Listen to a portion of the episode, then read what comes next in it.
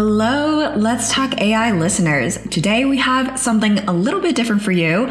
It's a panel discussion on GANs done to mark the launch of the GAN specialization on Coursera, which I hope you take and is what I will be teaching.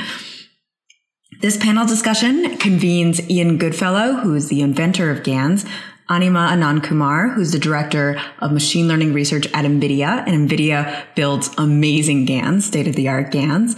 Uh, we're joined by Alexey Efros from Berkeley. He's a professor there and has pr- and his lab has produced some of the most amazing state of the art GANs as well, especially around style transfer for turning a horse into a zebra, for example. And finally, we'll also have Andrew Ng, my advisor there, uh, with me, and I'll be moderating the panel for hopefully some fun discussion, uh, but also for some insightful advice uh, to listeners out there. So, Sharon, I'll turn it over to you now. Thanks so much, Ryan. And if what you saw in the keynotes caught your fancy or went over your head, that's what the specialization is here for. And you'll get to learn from the very basics of what is a GAN to the state of the art in style GAN that Anima had shown. So, with those fantastic keynotes from Ian and Anima, let's start off by letting the new faces in the room, Alexi and Andrew, say hi to our audience. Alexi? Hi. Well done, Alexey. Hey, it's great to see Maybe a sentence about yourself. oh, hey. Go for it, Alexey. Hi, I'm I'm I'm Alexey Efros. I'm um, I'm a um, professor in um, at UC Berkeley doing computer vision and um, computational photography, and um, I've been a huge fan of GANs. I I don't fall in love with papers often, but this was definitely love at first sight. And so I'm, yeah, I'm really excited to be, you know, part of this of this GAN story. Hey, thanks to all of you from all 140 countries and all the time zones for joining us uh, middle of the night, morning, evening. Um, it's really exciting to be here. Yeah, I've had the pleasure of know, knowing Ian for a long time. It's great to reconnect with him and of uh, Alexey, whom I think I first met when we were both um, uh, uh, PhD uh, about to enter PhD programs, and we ran into each other touring different university campuses, uh, and, and and really grateful as well that Anima and Sharon are here. Um, GANs are big movements. You know, it's one of those amazing technologies that, frankly, wasn't working so well six years ago when Ian published his first paper, but now has really taken off thanks to thank, thanks to the work of really NVIDIA and many other groups around the world. And feels like it's poised to um, find a lot of exciting applications. Um, and I was really struck by Ian and Anima's comments on the concrete use cases where um, GANs are no longer, you know, something that generates cool pictures you look on the internet to things that are really useful and are going to people's mouth in the dentist's office. So I, I hope that some of you uh, watching online today will take the GAN specialization and learn about these tools and then go help build amazing things that'll go make life better for a lot of people. Thank you, Alexi and Andrew. Uh, for the next 30 minutes or so, I'll be asking some questions to our panelists. And while I'll be directing questions to a specific person, I'd also like to encourage any of you panelists to jump in and offer your input in the conversation. So, starting with Alexi, uh, can you tell us a bit about what your lab has been working on recently? Students in the specialization will be spending a large chunk of time learning about work from uh, you and your students. Um, sure. I, I, as I said, I'm a big fan of GANs. So um, you know, there is a lot of th- things that that happen in in GANs. Thank you, uh, Ian, for uh, giving a shout out to our uh, work with Glidewell on the on the dental reconstruction. This was done with my wonderful colleague Stella Yu. Um, uh, we are lately we have been really thinking hard about disentanglement, just like Anima, and because I'm I'm really focused on unsupervised learning. We have been looking at at, disentanglement in an unsupervised setting, and we have a, a, several papers on that, trying to use a Hessian penalty for disentanglement, and also uh, thinking about using contrastive learning uh, for kind of disentangling texture from structure. We have a couple of very recent papers. One is uh, is on kind of replacing the cycle GAN cycles and cycle GAN with a construct, uh, contrastive learning um, that was in ECCV Uh, and we have a just brand new paper at NeurIPS called uh, Swapping Autoencoders, where we are kind of separating the style and the content uh, again in an unsupervised way that we're pretty excited about. Uh, apart from that, I I've been working for a long time in self-supervised learning. Again, you know, going away from I'm I don't like labels, so I'm trying to stay away from labels. And I've been also pushing against. Uh, I also don't like data sets, even though I, I love data, but I don't like the fact that they're they're stationary and and and so we have been really focusing on uh, online kind of streaming data learning. And so we have a paper on um, on on test time training where we're basically like uh, adjust adapt to the streaming data in an online way. And so I think, but this is just starting, and I think there is a lot of cool directions there. Yeah. Fantastic. I love your contrastive learning paper and. Uh, uh, we are also in our lab with Andrew uh, looking at disentanglement. So that seems to be a trend here. Uh, but well, in, in, a, in, a, sense, I think GANs are doing a lot of the disentanglement. Even if you just just take the you know the the brand just off the shelf style GAN or big GAN, there is a lot of cool disentanglement there already, and we just don't quite understand you know how much is in there. So I think this is this is one of the kind of exciting directions now. Yeah. Yes, very much so, and a huge trend in research right now. Uh, speaking of trends, uh, Andrew, what trends around GANs are you most excited about? By the way, not sure if I should say this. Sadly, uh, uh, our submission to NeurIPS on disentanglement did not get accepted, but that's okay. You know, you you you happens to happens to everyone. You live and you move on, uh, and then you try again. Um, excited about trends. I'm excited about. You know, I think that um, there's so much basic research on GANs that's still going on, and that's great, right? Clearly, uh, technology uh, innovations, new new modes still going on is great. What I see is um, in the in tech deep learning world, over and over, a pattern you see is there's a new technology. It works amazingly well in the lab. Um, and this opens up the door for a lot of exciting creative applications. I think, you know, maybe 10, 12 years ago, we started to see this as supervised deep learning. And then we saw a lot of dominoes topple. Deep learning has its first major impact in speech recognition, followed by computer vision, ImageNet. And then I saw same transformation in NLP and, and, and so on and so on. And GAN's pattern matches to me to one of those amazing, those technologies. And now it works so well. You look at pictures and go, wow, this is so cool. Um, but I'm really excited about exploring all the ways to take these and put them into into useful applications, which is actually really difficult. The whole AI world is not great, uh, frankly, at bridging the research, the proof of concept to the production gap. But when Ian talked about um, the gaze tracking, you're mapping one eye, the computer graphics eye to another one, um, it turns out that in order to apply that broadly across many industries and many problems, I think there'll be a lot of important stuff to solve, right? What happens if the mapping doesn't work? How do you make sure you don't have mode collapse or training problems or all, all, all of those are issues, not just when uh, Ian is at the one at the keyboard working it, making it work well, but how to make it systematic so that many teams, hundreds of thousands of teams across the industry um, can make it work. And I, I'm, I'm also excited about the creativity that GANs could – unleash everything from you know Photoshop 2.0 uh, uh, to, to, all the ways all the ways we have to manipulate images. I hadn't realized um, Apple had such cool work on AR using GANs, but I think all the creativity we need more people to understand these algorithms so that they can be the creative ones to come up with cool new applications. Thanks, Andrew. And I think Anima also has uh, maybe shares that uh, perspective since she does spare, uh, spend her time between NVIDIA and Caltech. Uh, Anima, what are some of the unique challenges of applying GANs to business that you see, even if you're at NVIDIA and have a seemingly infinite supply of GPUs?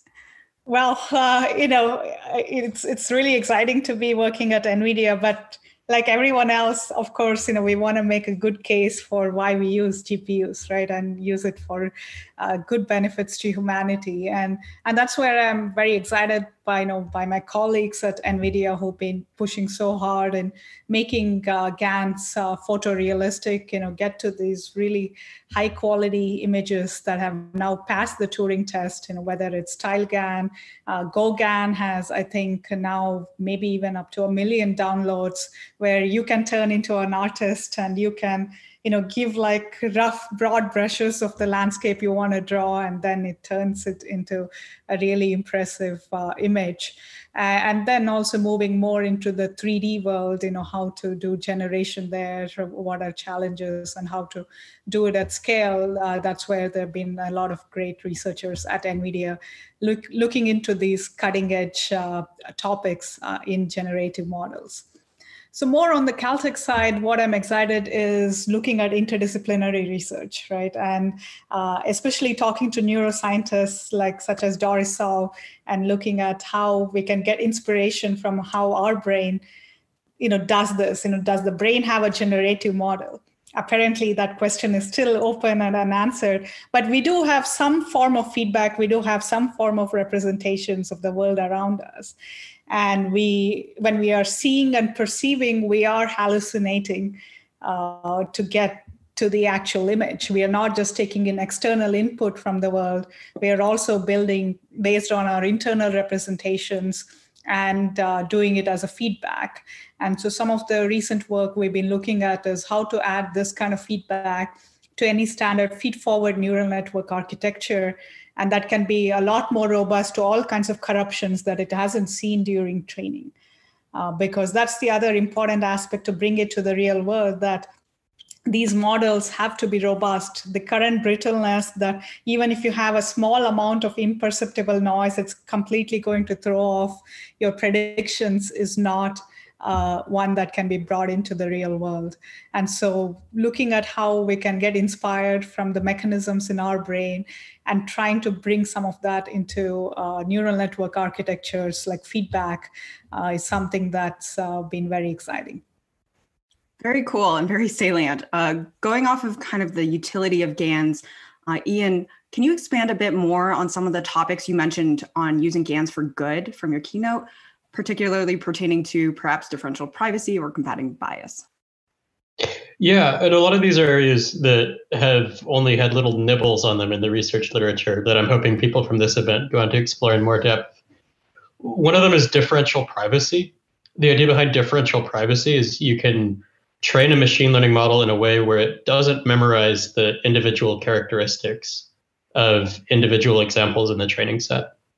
So if that model you're training is a GAN, it can then make you new data without revealing anything about the real data that went into it at the start. That's super powerful for medicine. We've seen a proof of concept from Casey Greene's lab where they actually trained GANs on medical data, and then they're able to make new fake medical data that can be released publicly and effectively an infinite amount of it. Um, especially because it's really hard to pool data from different clinics because of things like HIPAA considerations things like differentially private generative models seems like a really good way to get over the data scarcity problem in medicine. Um, for a lot of other topics, there's reasons why you might want to generate more data for a, a given area with a GAN. If you want to, for example, support a language that isn't spoken very commonly, it might help to generate more data for that language. Or there's a startup called Vue.ai that allows people to visualize themselves in clothes available from a retailer traditionally you'd have to rely on the re- retailer having hired a model who looks kind of like you. And now you can use the GAN from Vue.ai to generate um, somebody, you know, who's your your race, your skin color, your hair color, your body shape. Um, it makes the whole model photography process a lot more inclusive in that sense. So I think there's a lot of different things that you can do. Those are just a few things starting to scratch at the surface. Thanks. Uh, I think Anima had touched on this a little bit uh, before in terms of how GANs, there's still a gap between GANs in the real world and decision making environments uh, versus and understanding where they do learn and are effective and where they might fail. Uh, Ian, did you want to touch a bit about this? Yeah, it's it's also pretty similar to what Andrew said about how supervised deep learning went from the lab to the real world the state of GANs today kind of reminds me of the state of supervised deep learning, maybe like circa 2012. That it used to really take a wizard to train a deep learning system. And to some extent today, GANs are still like that. Now, deep learning is considered relatively reliable, and it's because we found all these nice recipes, like always using ReLUs, always using momentum, maybe having a few technologies that didn't radically change the paradigm, but made it so much more reliable, like Adam and ResNets. I'm hoping that we get those kinds of reliability technologies that help it, us to apply GANs in lots of applications without needing a, a GAN wizard. You know, one, of the interesting things to me, it's just really going off Ian's comment. One of the interesting things to me is that um, a problem, if I may, about about the whole GAN world is we don't have very good evaluation metrics, and so we tend to generate it. Either go, "Ooh, this looks great." Um, in fact, one of the pieces of work that I uh, I found really interesting was was some of Sharon's work uh, on hype uh, showing you know how challenging it is and how problematic it is to use some of the automated evaluation metrics. And I think I think this contributes to the need for GAN wizards because the right wizard looks at it and their eyeball says, "Oh, I got to." You know, it's clearly mode collapse. I'm going to do this or something. I, actually, Sharon, don't mean to put you on the spot. I know you're the moderator, but since you're a world expert on this, do you want to do you want to say anything about about this problem? I think evaluation is a big problem in GANs, and you'll get to learn about it in the specialization. Um, but because it is a problem, I think it very much depends on your downstream task and what you want to use your GAN for. Um, so your GAN can help your other AI models, which is cool, but then you can evaluate your GAN based on how much it does help your uh, downstream AI model, like classification, segmentation, um, and the like, uh, or it could be around realism. And then I think it's really important that we have humans in the loop um, who who we humans uh, are the gold standard, perhaps, of uh, evaluating realism. And in terms of democratizing uh, uh, GANs, which, which, Ian was talking about, I think uh, some of the really interesting work was the work by the NVIDIA group, uh, open sourcing stuff, so the rest of us could use it. So I've, I've gone to the NVIDIA website and, and looked at, uh, maybe Anima, you want Yeah, and I'm happy to announce just a few days ago, we announced the release of Imaginaire. So that's all the, you know, very sophisticated and cutting edge uh, GAN models. We've now put them all in one place. You know, Mingyu's group has uh, worked hard to have a hackathon for the past six months and uh, get all that in great shape so that uh, everyone can use it. So uh, we'd love for more people to check this out uh, through this you know throughout this course and maybe adopt some of those models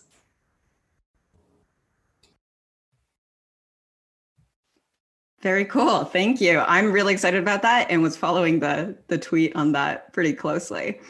Um, maybe switching gears and thinking about our audience members uh, a bit um, and thinking about what they can do to prepare um, to be a, a, good GAN researcher or practitioner um, or student in general. Uh, Alexi, maybe to start, uh, what makes a good AI researcher in your lab, and what characteristics what characteristics do you see in your students that that you'd like? Well, I mean, my lab is is is uh, I'm pretty happy to say that all the main characteristic of my students and and me also is we're all a little bit crazy. I think it it it's kind of uh, important to be a little bit crazy if you want to do research and um, I think really it's it's the same things that you know in any discipline. You want to you you know you want to be imaginative. You don't want to focus on short term. You don't want to have you know focus on getting papers out every you know three weeks. Um, I think it's all about having some kind of thing that you really really want to do and and just just trying to go there. I, what I tell my students is don't stress out about all these papers. This this you know the, the the the faucet is open on arXiv and like there's so many papers coming out every day. There's so many papers being published. You know there is there is this idea in in in um in medicine you know when they graduate from law uh, from medical school they tell you uh, there is a concept of half-life of knowledge. So they say okay you know remember five years from now half of what we have taught you in medical school will turn out to be false, right? Just because you know science moves forward. And I think in ML and in GANs, that that number is maybe three months. Half life of knowledge in GANs is about three months. So I would not worry about every single paper, every single thing, every single trick. You know, it's fine. You can wait a little bit and see if it actually works, if it sees if it takes off. I don't read every paper. If like for example, you know, if the paper only has faces in it, I don't treat it because we know that faces are easy. Faces worked 20 years ago using active appearance models. So if they, they need to try something harder, or if they just have, you know, MNIST or something, CIFAR, you know, I wait until they try it on harder data sets. So that kind of cuts out a lot of the chatter. So I would just not worry and not be stressed out because if you have a good idea, it you know just go for it. It will come out. Definitely. And uh, I, I, will say I have been scooped before. I think I was thinking about doing a semi supervised GAN at some point, uh, looking to NVIDIA. But um, uh, Anima, as a fellow woman in AI, I and others definitely look up to you for advice and inspiration. And it's without a doubt that you've lended incredible support uh, to your students and you're role model to a lot of women uh, looking to go into AI. What advice would you give to the women and girls tuning tuning in and who are learning AI?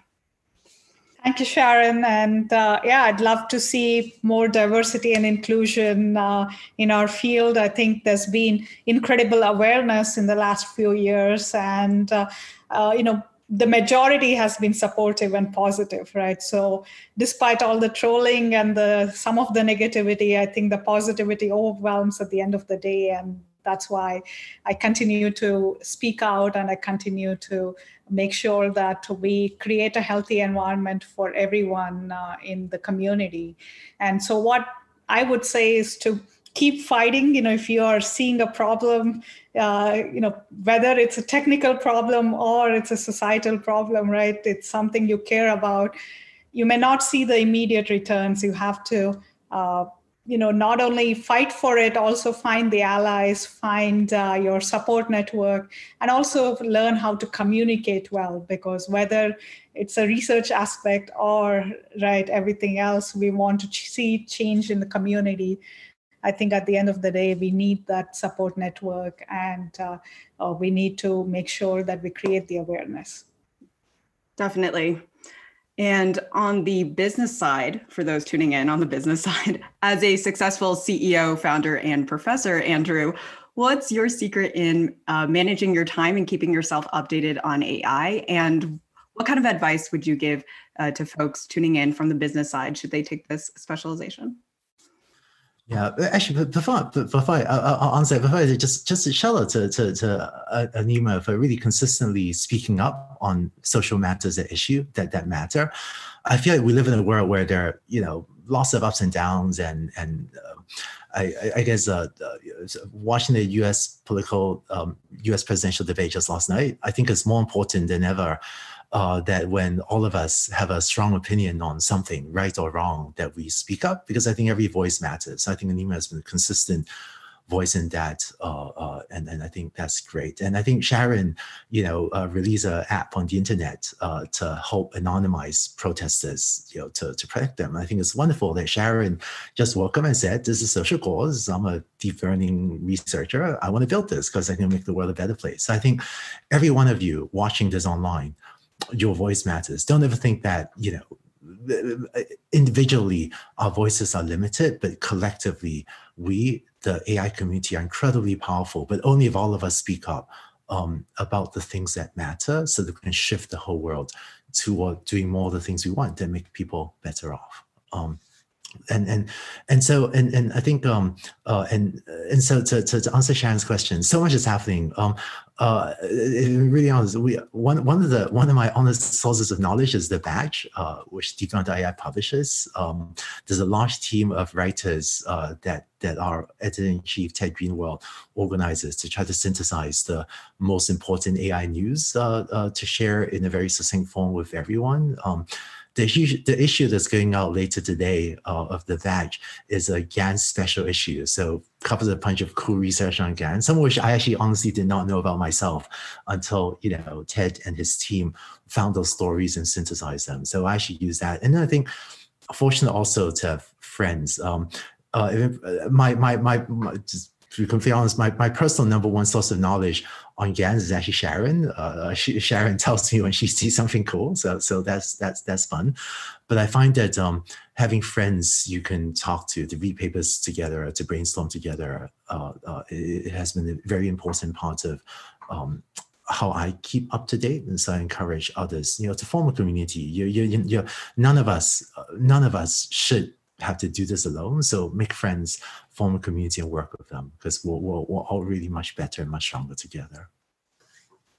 Thank you. That's powerful. Uh, the newsletter, The Batch, actually has an interview with Ian as well in it, um, which I hope you all check out. Uh, and I think this would be a question for all of you on how do you stay up to date on the latest machine learning research? Uh, maybe starting with Ian. Yeah, uh, at Apple, we actually have an event called Paper Party, where once a week we have people get together and share a paper and I think that's really powerful because only the person presenting it needs to have read it. It's hard to get everyone in a discussion group to read a paper, but one person can explain it succinctly to other people. And then beyond that, just like how Andrew relies on you for updates about GANs, I have friends in different subject matter areas that keep me up to date. I actually read very few papers. I I mostly discuss them with other people, and that's and through events like Paper Party, that's how I stay up to date. Great. I, I know my fa- my favorite kind of paper group was definitely one where there were no expectations going in to have read a paper. Uh, we just read while you're there together, which is nice. Um, Anima, how do you stay up to date? Yeah, I mean, some of the reading groups are great, especially if they are involving people, right, in a broader community or coming from different areas. So we can look at different papers, not just in a narrow topic but mostly again i don't read papers most of the time i also don't encourage my students to read papers just on arXiv.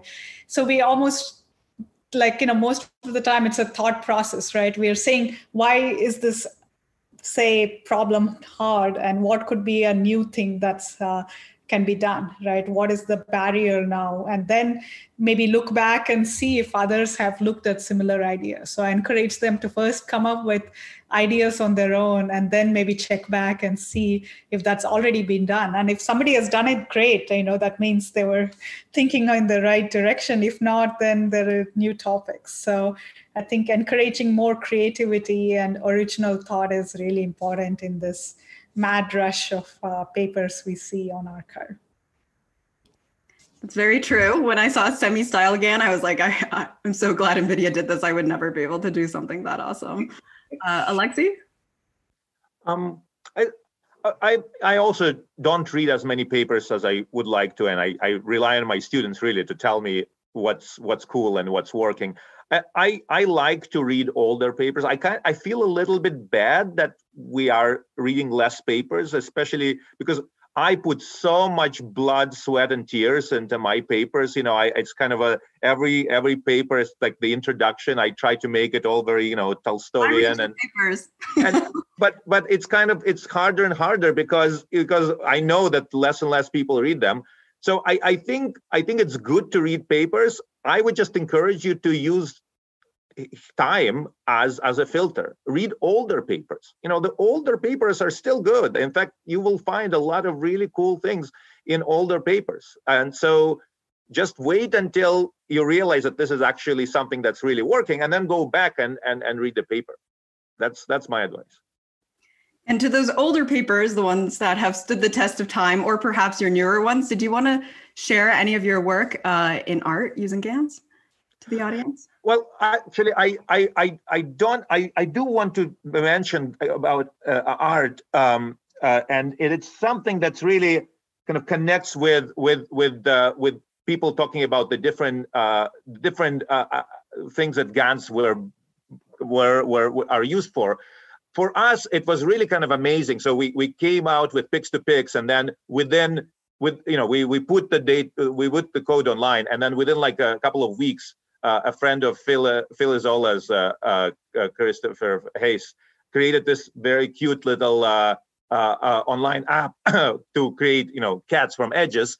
And then kind of what kind of started really quickly is that people just started doing crazy things with this app and doing things that none of us really expected. So this is kind of different different things that people have gone online and you know people started to do it with faces and and it's it's we realized that there was some kind of a creative energy. And even, you know, Jan, Jan did a, one for us here. And then um, my wonderful colleague uh, um, uh, Aaron Hertzmann from Adobe, who is really kind of, under, kind of interested in this kind of connection of art and, and, and technology, he pointed me out to just a, a, an avalanche of absolutely amazing artists who are using GANs to to to to you know improve their to to create art. And and so Mario Klingemann is one of the first ones that really I mean it this is something that to me feels like this is we are actually doing something good here by by giving the artists a new tool a new brush. Uh, in fact uh, this is a, a, a artist I, I met Helena Sarin who you know she was she was a she was a, she's a software engineer and she's also an artist. And then when she learned about GANs she was like wow I can come connect those two things together. And I, I like what she says. She says my watercolor teacher used to say that let the medium do it try trust through that say, say my sketch provides a foundation and then the network does its thing. I don't fight i constantly tweak the, the gan to uh, the GAN brush right? So so it's kind of the idea of gan not as you know computers creating art but as a as as a brush to to unleash the creativity uh, of, of of artists. And and this is another wonderful artist scott eaton that i I, I was happy to visit. And and what he does is he basically he sketches things and then he essentially runs Pix2Pix using some of the data that he he has photographed himself of of of uh, of uh, of uh, of uh, uh, in his studio to to create these kind of impossible sculptures. And it's kind of amazing how well the GAN is able to kind of capture the the shading, the consistency of tone, and and yet it's it is very much something different and something weird. And so finally, I wanted to kind of shout out to this wonderful uh, website by Joel Simon, who uh, who is called Artbreeder, and and it's a it's a wonderful it's a wonderful thing to to to to try to kind of unleash your creativity with very simple set of kind of rules where you basically you're just kind of a you're working in the GAN space. I think they use Big GAN, and they kind of combine different uh, latent vectors together. And and and the the power of it is that it's a community effort. It's shareable, and and some really really impressive and and amazing works come out of this. So so this is this is just I think something that that is kind of to me at least it was unexpected i think i think maybe ian would also not have expected this that there's the whole community of artists kind of jumping on this and and doing things that we technology folks would never would never think of. And i think that this is just wonderful Absolutely. I really like Helena Sarin's uh, book uh, using GANs and illustrations using GANs, um, as well as Artbreeder. I love Artbreeder. You can actually, they, they use StyleGAN as well, and you can actually upload a photo of yourself and adapt it uh, because they have disentangled it essentially. Uh, and you can make yourself older or younger uh, and look look all sorts of different things. And uh, regarding Pix2Pix, the first model from edges to cats, uh, you will get to uh, implement that um, and learn about that in the specialization as well. Cool. Well, we have a couple minutes left. So before we wrap up the panel discussion, uh, I'd like to ask each of you to give kind of a one or two liner for our learners who are building their careers in AI and getting into GANs. Maybe starting with Andrew. Um, sure. So maybe just one example. Um, you know, uh, read the CycleGAN paper a long time ago, right? Cool result. This is iconic turn horses into zebras picture. Uh, and when I saw that, I was like, wow, this is really cool. And I thought, all right, how often do I want to turn a picture of horse into zebra? Not that often. So sometimes people do ask, you know, what, what, what are GANs useful for? Um, and then just earlier this week, I came across a paper by uh, University of Wisconsin and NIH, National Institute of Health, that was mm-hmm. taking contrast CT images, uh, basic X-ray images with a dye, and turning them into X-ray images without the dye to feed to supervised learning algorithm to train for medical imaging. I thought, wow, this is really cool. This thing that was originally published as turning zebras, you know, horses into zebras, which sounds fun and really cool. You know, looks like there's a real application of it to, to, to medical imaging.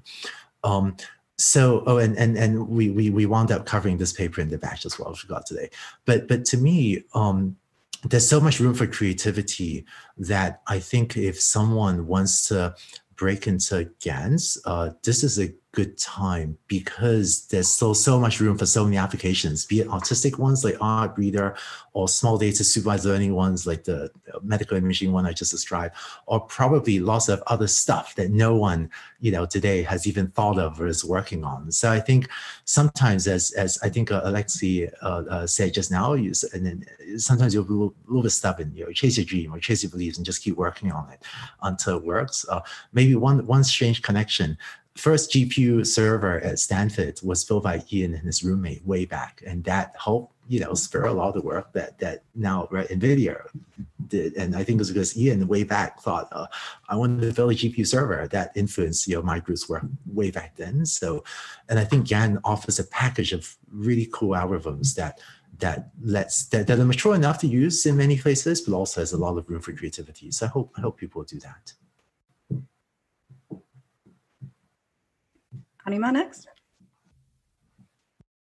So that's that's great what Andrew said. I completely agree. I would add, uh, in addition to also look into the foundations, right? So at Caltech, I teach foundations of machine learning. It's always good to start from first principles. You know, if you're now thinking this as a min-max game, you know, what does game theory tell us? You know, even in simple cases like a bilinear game between two players, what is known, right? So thinking some of that could give you then intuitions on even how to tune complicated GANs ultimately, right? So I think having a good foundation and some uh, solid um, principled approaches uh, will help us understand uh, these very complex uh, GANs hopefully better. I mean, we're still not completely there, uh, but I encourage you to think about the foundations.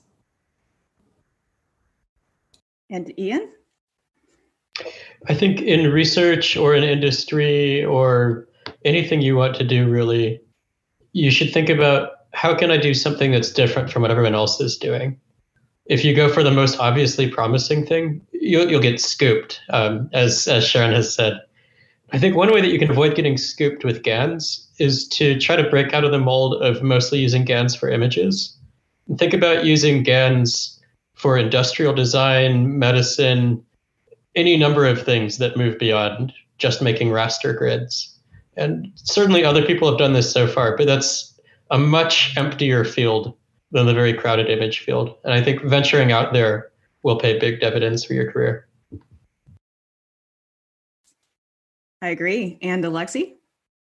Um, first, let me just, I, I want to do a little tiny pushback on on using uh, uh, on using things like CycleGAN for, for, for medicine. I think in medicine, I think we just need to be very, very careful because I have, you know, every month I, I get doctors calling me up and, and telling me, oh, we want to use uh, CycleGAN to create new, more, you know, more X-ray data or more, uh, uh, uh, uh you know, MRI data. And and fundamentally, one has to remember GANs are all about hallucinating content, right? So you have to be just super, super careful. So I, I would just, I think, I think it's possible to do interesting things in medical uh, applications with GANs, but I think you need to be just extra, extra careful because this is not horses and zebras, right? This is like human life. So I would just add some caution to to to using GANs in the medical domain in particular. But I think I think definitely research should continue in that direction. As far as um, as far as kind of advice, I think if especially if you're doing research, if you want to be a researcher, I think it's all about having fun. You need to enjoy what you're doing because if you know being a researcher is hard. You know your papers get scooped your papers get rejected. It's it's it's tough. You know you don't it's not a 9 to 5 job. You know you're you're a researcher 24 7 so you need to be enjoying it. You need to find something that you actually love because otherwise it's just not worth it. So just try to try to have fun. I totally agree with that. Uh, though on the medical side I will seek to prove you wrong in a few months. Great. Great. I, I, I, I, I definitely agree with Alyosha. You should be careful. But I think that's part of why we want machine learning experts working in that area is if someone who only knows medicine sees a paper on GANs and says, you know, give me some of that horse to zebra magic for MRIs, they're not going to understand all the things that can go wrong in the ways that a real machine learning expert can. So it's part of this community's responsibility to be careful and thoughtful about those high stakes applications.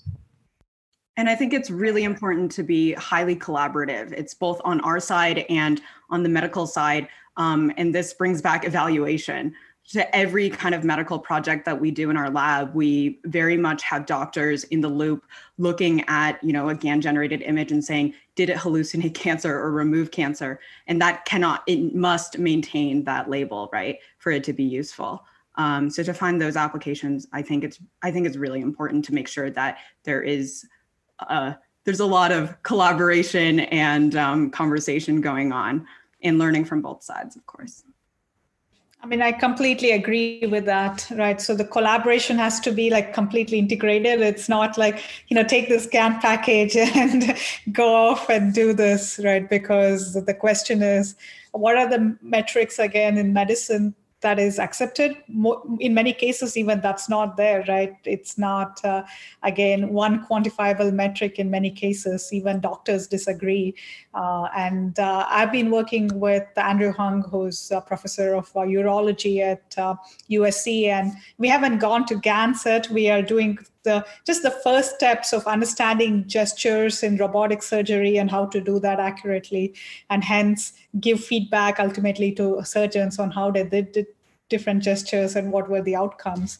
And uh, yeah that's opened my eyes into uh, the kind of complexity that goes into you know deciding what is a gesture this was this an effective one or not right? So i think uh, my advice would be uh, similar to what uh, alyosha said that maybe do baby steps right? You don't have to do gans uh, to begin with just do very simple supervised learning see what uh, uh, accuracies you're getting and also think about the diversity. For instance there have been a lot of apps for detecting skin cancer and but they're mostly trained on lighter skin and and there could also be lots of other uh, spurious things. I think I saw a tweet where I think the purple marker was the one it was, uh, you know, overfitting into, right? So be very careful uh, in terms of the data and in terms of what kind of data is being used.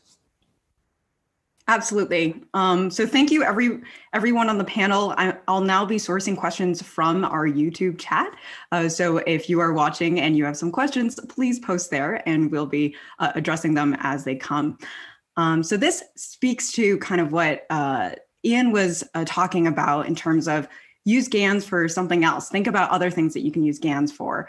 Uh, and one audience uh, members asked, are there any applications of GANs in NLP and can we use GANs for NLP data augmentation?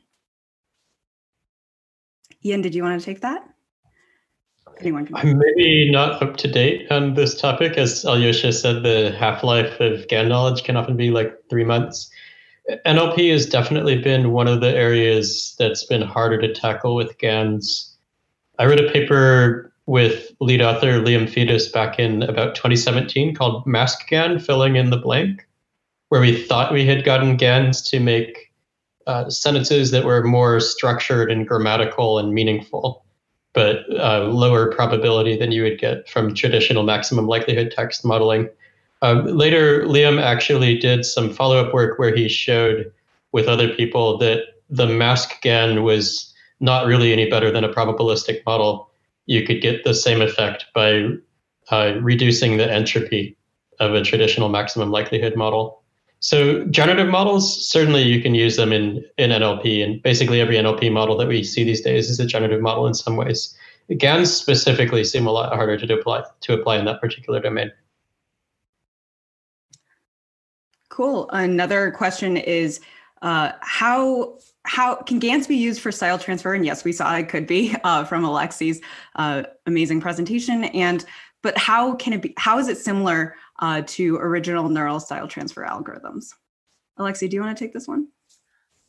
So okay, I think I think there's it's there's there's kind of two separate directions. I, I I would say one is you know the kind of cute things that we uh, computer science geeks do like you know neural style transfer and uh, you know uh, different different kind of uh, image to image translations like the stuff that we did and and separately from that is using gans for artists by artists. And remember, the artists are going to be using whatever, whatever, whatever they find. You know, they can download a Pix2Pix or CycleGAN or Neuralstine Translate, but that's not really the important part. The important part is not the technology. The important part is what they do with it. And and sometimes they take the most silly old school stuff and make amazing art with it. So I think this is kind of a, a separate thing. So in terms of like neural style transfer, the, the Gatys paper, I, I really love that paper. That was a beautiful paper, but that's not really, I would not call that art. That is just kind of a, a cool, you know, Uh, Instagram filter or something, right? Because it's it's not there's no soul there, and and and so I think we as you know technologists can provide all of these kind of little tools, little brushes, but I don't think we can claim anything more than just you know kind of cool filters, and then we have to let the art community see you know what we offer pick what they like and and see what they do with it. So i i would i would focus on on kind of just letting the artists decide and let it let let the you know they are the experts. They are the ones who are actually creating something that something that should art should touch your soul you know?